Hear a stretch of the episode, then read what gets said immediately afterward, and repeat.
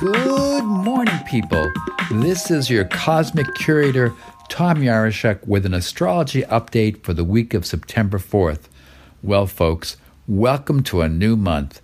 There's a lot happening in the sky. Five planets are in signs of dignity. That means their energies are especially strong. Two others, not so much. So let's run through the zodiac. The day begins with the moon in its home sign of Cancer, a nice way to spend the day. The moon in Cancer is sensitive and nurturing and bestows the blessings of empathy, emotional sensitivity, and a desire for comfort and calm. It's a day to enjoy being at home, tending to the family, and remembering your mom. If you were born with a moon in Cancer, you are an emotion rich soul indeed one who can just as easily feel beauty as see it.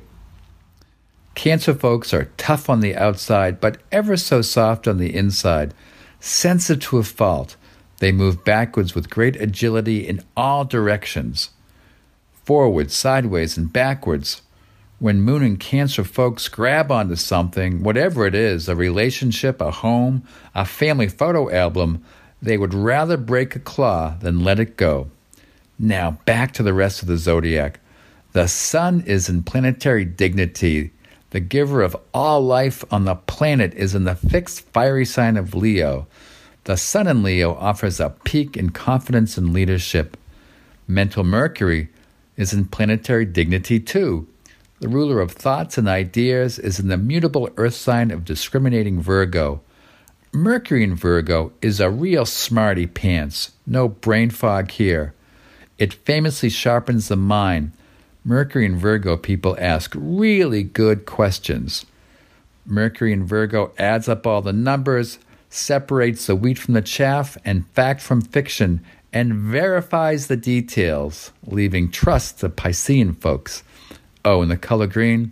Mercury in Virgo loves the color green in all its shades. Speaking of Virgo, Mars is also transiting the sign of discrimination. But Mars does not express well in Virgo. Virgo likes thinking things through. Mars is in a rush, aggressive, sometimes harsh, and is the worrier of the zodiac. With Mars and Virgo, there is too much speed and not enough control. This is where tempers can be lost and harsh words fly if you get carried away. Next up is Saturn also in planetary dignity in the cardinal earth side of Capricorn. Under Saturn in Capricorn, what has gone around comes around. Saturn in Capricorn gives the results of our past actions. That could be anything from getting cut as the starting quarterback from a football powerhouse or winning the job as a rookie quarterback. Hmm, when Saturn is in Capricorn, we get what we deserve. Next up is Rahu, the shadow demon planet. Rahu is also in planetary dignity in the fixed earth sign of Taurus the bull.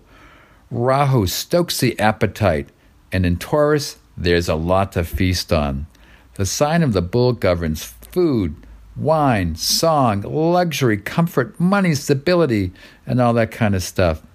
So for Rahu, that's a favorite feast and Rahu will often let nothing stop it from its pursuit of gratification. And then comes Jupiter in Capricorn. That too is not considered good planetary dignity for the planet of opportunity, expansion, hope, and optimism.